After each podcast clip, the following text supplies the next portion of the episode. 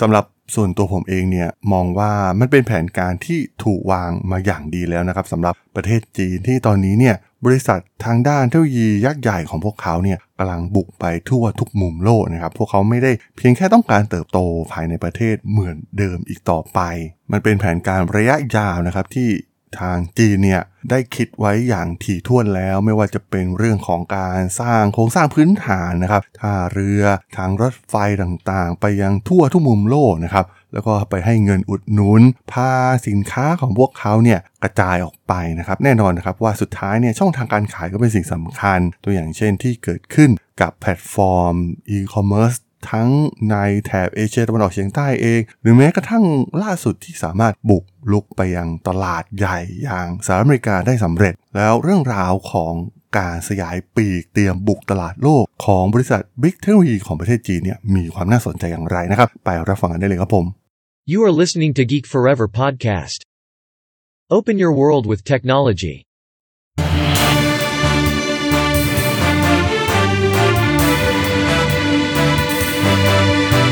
This is Geek Daily.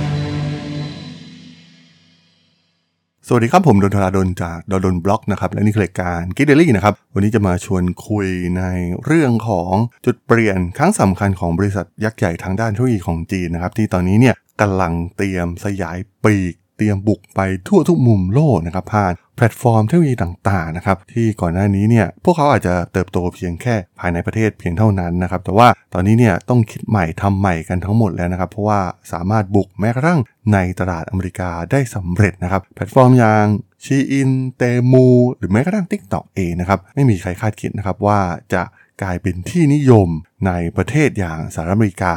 ซึ่งอย่างที่กล่าวไปข้างต้นนะครับ ทุกสิ่งทุกอย่างเนี่ยมันไม่ใช่บังเอิญเพิ่งเกิดขึ้นมานะครับไม่ใช่ความฟลุกแต่อย่างใดนะครับ เพราะว่ามันเป็นแผนการที่มีมาอย่างยาวนานแล้วนะครับผมได้มีโอกาสอ่านหนังสือหลายเล่มนะครับที่เกี่ยวข้องกับการดำเนินกลยุทธ์โดยเฉพาะทางด้านเศรษฐกิจของประเทศจีนเองนะครับไม่ว่าจะเป็นหนังสือที่มีชื่อว่า The 100 Year Marathon หนังสือ s t e l l War เองหรือว่าหนังสืออีกหลายๆเล่มนะครับ ซึ่งถ้าเรา ลองรวบรวมข้อมูลทุกอย่าง แล้วลองมาวิเคราะห์กันดูจริงๆเนี่ยจะพบว่าทุกสิ่งทุกอย่างเนี่ยมันถูกจัดการวางแผนไว้แล้วแทบจะหมดสิ้นนะครับ การเข้าไปบุกในตลาดตะวันตกในแถบเอเชียตะวันออกเฉียงใต้ในแอฟริกานะครับการเข้าไปสร้างโครงสร้างพื้นฐานต่างๆ การปล่อยเงินกู้ให้สร้างรถไฟความเร็วสูงไว้ขนส่งสินค้า หรือแม้กระทั่งการเข้าไปล็อบบี้ทางการเมืองในสหรัฐนะครับที่ช่วยให้ สร้างผลประโยชน์ให้กับประเทศจีนนะครับนั่นเองมันเป็นจุดอ่อนครั้งสำคัญอย่างหนึ่งนะครับของอเมริกาเองที่ด้วยความเป็นประชาธิปไตย การจัดสรรผลประโยชน์ต่างๆเนี่ยมันก็อยู่ที่นักการเมืองนะครับมีการจัดสรรต่างๆ ให้ลงตัว ซึ่งมันมีจุดอ่อนตรงที่มันสามารถที่จะเข้าไปล็อบบี้สิ่งต่างๆ ได้นะครับบางครั้งเนี่ยมันก็เป็นการแลกเปลี่ยนผลประโยชน์นะครับแต่ว่าจีนเองเนี่ยก็มีการวางแผนเป็นขั้นเป็นตอนในทุกๆ อย่างนะครับ การเริ่มสร้างแพลตฟอร์มอย่าง Alibaba AliExpress นะครับที่ เริ่มจากการเป็นพ่อค้าส่งนำสินค้าจากภายในประเทศจีนนะครับ เข้าไปขายในอเมริกานะครับ หรือว่าแม้กระทั่งในโลกตะวันตกเอง สินค้าในแพลตฟอร์มอีคอมเมิร์ซยักษ์ใหญ่ ไม่ว่าจะเป็น Amazon หรือว่าแพลตฟอร์มต่างๆ มากมายทั่วทุกมุมโลกในตอนนี้นะครับ มันเต็มไปด้วยสินค้าจากประเทศจีนแทบจะทั้งสิ้นทำไมผมถึงยกตัวอย่างว่าทางจีนเนี่ยสามารถเข้าไปล็อบบี้ ทางฝั่งรัฐสภาของสหรัฐอเมริกา หรือว่าหน่วยงานที่เกี่ยวข้องต่างๆ ได้นะครับ เพื่อผลประโยชน์ของพวกเขา มันตัวอย่างมันมีหลายเคสมากๆนะครับ เช่น การที่สามารถที่จะส่งสินค้าข้ามทวีป ได้โดยไม่ต้องเสียภาษีนะครับ ประเทศไทยเราก็เจอนโยบายทำนองนี้จากประเทศจีนนะครับ ที่ถูกล็อบบี้แล้วก็ออกกฎหมายที่เป็นประโยชน์ต่อพวกเขานะครับสินค้าราคาไม่เกิน 1,500 บาท ก็สามารถส่งจากโรงงานในประเทศจีน เราสามารถสั่งซื้อสินค้าจากแพลตฟอร์มของจีนอย่าง s h อ p e e หรือ Lazada นะครับสั่งสินค้าเพียงชิ้นเดียวเขาก็ส่งมาได้นะครับ เพราะว่าพวกเขาไม่ต้องเสียภาษีนะครับในสินค้าราคาที่ไม่เกิน 1,500 บาท ไม่ใช่เพียงแค่ประเทศไทยนะครับ จีนทำอย่างนี้กับทุกมุมโลกนะครับแม้กระทั่งในสหรัฐอเมริกาเอง มีการไปล็อบบี้ หน่วยงานเช่นไปรษณีย์ของสหรัฐอเมริกานะครับให้ทำคล้ายๆกันนะครับนั่นก็คือการสามารถที่จะ transfer สินค้าจากประเทศจีนโดยตรงเข้ามายังสหรัฐอเมริกา โดยไม่ต้องเสียภาษี สิ่งที่มันทำให้เกิดอะไรขึ้นนะครับในประเทศไทยเนี่ยมันชัดเจนอยู่แล้วนะครับพ่อค้าคนกลางที่เคยนำเข้าสินค้าจากประเทศจีนเนี่ยอยู่ยากมากขึ้นเรื่อยๆนะครับเพราะว่า มันถูก ship โดยตรงมาจากโรงงาน ตอนนี้เนี่ยมันเป็นการ direct ช็อตคัทนะครับจากผู้บริโภคไปที่โรงงานได้โดยตรง อเมริกาก็เจอเหตุการณ์เดียวกันนะครับมันมีเคสที่น่าสนใจในอเมริกานะครับบริษัทที่ผลิตสินค้า คล้ายๆ TV Direct ของอเมริกาเนี่ยสามารถสร้างยอดขายได้อย่างมากมายในอดีตนะครับสามารถสร้างนวัตกรรมต่างๆนะครับสุดท้ายถูกก๊อปปี้เทคโนโลยีจากประเทศจีน แล้วก็มีการสร้างสินค้าเลียนแบบนะครับ แล้วนำไปขายในอเมซอนในอเมริกา ซึ่งมันกลายเป็นว่าทำให้ผู้บริโภคเนี่ยแยกไม่ออกนะครับว่าสินค้าใดเป็นสินค้าของแท้และสินค้าใดเป็นสินค้าของปลอมที่มาจากประเทศจีน สุดท้ายผู้ที่คิดค้นนวัตกรรม ผู้ที่คิดค้นโมเดลธุรกิจเป็นฝ่ายพ่ายแพ้นะครับให้กับสินค้าที่ถูกถล่มมาจากประเทศจีน ซึ่งโมเดลเดียวกันนี้เนี่ยมันกำลังเกิดขึ้นทั่วโลกมันไม่ใช่เพียงแค่ในประเทศไทยอเมริกานะครับเพราะว่าในแอฟริกา ในยุโรป เยอรมันอังกฤษ ฝรั่งเศส หรือแม้กระทั่งโซนเอเชีย แทบจะทุกประเทศโดนกันแทบจะทั้งหมดนะครับเพราะฉะนั้นทำไมถึงมองว่ามันเป็นการวางแผนไว้อย่างลุ่มลึกของทางฝั่งจีนอยู่แล้วนะครับ ซึ่งการแจ้งเกิดของ TikTok เองเนี่ยมันไม่ใช่เรื่องบังเอิญนะครับ เพราะว่าเห็นได้ว่าหลังจาก TikTok แจ้งเกิดได้สำเร็จเนี่ยมันมีแพลตฟอร์มอื่นๆ ตามมามากมายนะครับ สินค้าจีนเนี่ยแห่กันไปขายในสหรัฐอเมริกานะครับ SHEIN Temu ขายเดรสราคา 7 ดอลลาร์กระเป๋าเป้ราคา 3 ดอลลาร์รวมถึงสินค้าสากกะเบือยันเรือรบนะครับที่แห่กันมาจากประเทศจีนนะครับโดยตรงจากโรงงาน ลูกค้าสามารถกดคลิกสั่งซื้อได้จากอเมริกานะครับส่งตรงจากโรงงานในประเทศจีนได้ทันทีแม้กระทั่ง TikTok เองก็กลายเป็นว่าพวกเขาเนี่ยไม่ได้มองตัวเองเหมือนธุรกิจทางฝั่ง ซิลิคอนวัลเลย์นะครับซิลิคอนวัลเลย์เองเนี่ยมองว่าตัวเองเป็นแพลตฟอร์มที่หากินจากการโฆษณา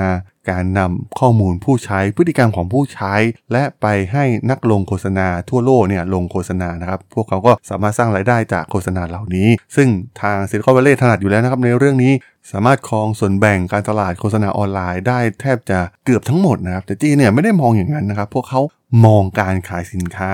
ไม่งั้นมันจะเกิด TikTok Shop ได้ยังไงนะครับ ซึ่งมันจะเกิดโมเดลเดียวกันนี้ไปทั่วทุกมุมโลกนะครับ พวกเขาไม่สนใจอยู่แล้วนะครับ เรื่องรายได้จากโฆษณา พวกเขา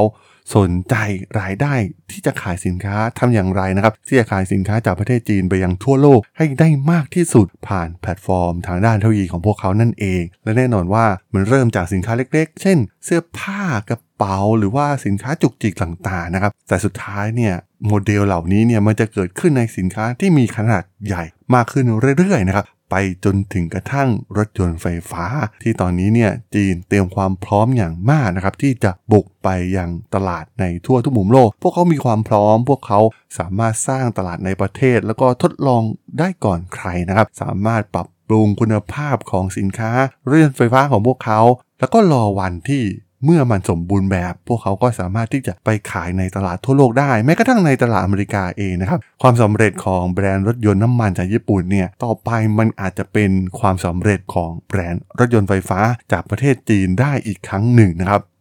รวมถึงความชัดเจนที่เกิดขึ้นมากนะครับกับการปรับปรามทางด้านเทคโนโลยีที่เกิดขึ้นจากรัฐบาลจีนนะครับ ซึ่งแน่นอนว่าทางรัฐบาลจีนเองเนี่ยขับเคลื่อนนโยบาย ความเจริญรุ่งเรืองร่วมกันนะครับมุ่งเป้าไปที่เราเศรษฐี มหาเศรษฐีที่มีอิทธิพลทางธุรกิจของประเทศนะครับ พวกเขาทำอย่างไรนะครับ ที่จะทำให้สามารถ สร้างรายได้ได้เหมือนเดิม แน่นอนว่าไม่สามารถที่จะทำภายในตลาดภายในประเทศได้อีกต่อไป เพราะว่ามีมาตรการอะไรต่างๆ ที่มีความเข้มข้นมากยิ่งขึ้นนะครับมันเป็นการผลักดันอย่างหนึ่งนะครับ ให้ธุรกิจเหล่านี้เนี่ยต้องบุกไปยังต่างประเทศ ซึ่งมันเป็นทางรอดทางเดียวของพวกเขาหลายๆบริษัทเนี่ยพยายามลบภาพเดิมๆออกไปนะครับว่าพวกเขาเป็นบริษัทจากประเทศจีนนะครับพยายามลบ identity ตัวตนของตนเองนะครับ TikTok เองเนี่ยก็มองว่าตัวเองเนี่ย เป็นบริษัทระดับโลกนะครับ มีสำนักงานใหญ่ในลอสแองเจลิสและสิงคโปร์รวมถึงสำนักงานทั่วโลกอีก 9 แห่งนะครับ ซึ่งในเว็บไซต์ของพวกเขาเนี่ยแทบจะไม่มีการกล่าวถึงสถานที่ใดในจีน ซึ่งทีมวิศวกรนักออกแบบผลิตภัณฑ์ และเจ้าหน้าที่ปฏิบัติการส่วนใหญ่เนี่ยทำงานอยู่ กลุ่มอีคอมเมิร์ซของจีนอย่าง Pinduoduo นะครับเพิ่งลบข้อมูลที่เกี่ยวกับ จีนออกจากแอปใหม่ Temu นะครับที่ทำการขายสินค้าราคาถูกให้กับชาวอเมริกันในเว็บไซต์ของ Temu นะครับทำการลบทั้งคำว่า Pinduoduo คำว่า China ออกจากเรื่องราวเกี่ยวกับต้นกำเนิดของแพลตฟอร์มนะครับแล้วก็มาปรับปรุงแต่งเรื่องใหม่ว่า Temu ก่อตั้งขึ้นในบอสตันรัฐแมสซาชูเซตส์ในปี 2022 แน่นอนว่าตอนนี้พวกเขากำลังสร้างแบรนด์ระดับโลกที่ไม่ทำให้ผู้คนต่างนึกถึงประเทศจีนนะครับ มันเป็นแผนการที่ยิ่งใหญ่มากๆนะครับ และดูเหมือนว่าพวกเขาจะ ประสบความสำเร็จอีกด้วยนะครับ ซึ่งหลายๆ รัฐบาลทั่วโลกกำลังปวดหัวกับปัญหานี้อย่างมากนะครับ แล้วก็ยังไม่มีวิธีการแก้ที่น่าสนใจนะครับ เพราะว่าแม้กระทั่งสหรัฐอเมริกาก็ยังโดนดาหน้าถาโถมจากแพลตฟอร์มเทคโนโลยีของจีนได้เลยสำหรับเรื่องราวของบริษัท Big เทคโนโลยีของประเทศจีนที่กำลังบุกรุกไปตลาดทั่วทุกมุมโลกในตอนนี้ ใน EP นี้เนี่ยผมก็ต้องขอจบไว้เพียงเท่านี้ก่อนนะครับสำหรับเพื่อนๆที่สนใจเรื่องราวทางธุรกิจ เทคโนโลยีและวิทยาศาสตร์ใหม่ๆ ที่มีความน่าสนใจก็สามารถติดตามมาได้นะครับ ทางช่อง Geek Forever Podcast ตอนนี้ก็มีอยู่ในแพลตฟอร์มหลักๆ ทั้ง Podbean Apple Podcast Google Podcast Spotify YouTube แล้วก็จะมีการอัปโหลดลงแพลตฟอร์ม b ล็อกดีดในทุกๆ ตอนอยู่แล้วด้วยนะครับ ถ้ายังไงก็ฝากกด Follow ฝากกด Subscribe กันด้วยนะครับ แล้วก็ยังมีอีกช่องทางหนึ่งในส่วนของ Line @ที่ a t r a d o n t h a R A D H O L สามารถแอดเข้ามาพูดคุยกันได้นะครับ ผมก็จะส่งสาระดีๆพอดแคสต์ดีๆ ให้ท่านเป็นประจำอยู่แล้วด้วยนะครับ ถ้าอย่างไงก็ฝากติดตามทางช่องทางต่างๆ กันด้วยนะครับสำหรับใน EP นี้เนี่ยผมต้องขอลากันไปก่อนนะครับ เจอกันใหม่ใน EP หน้านะครับผม สวัสดีครับ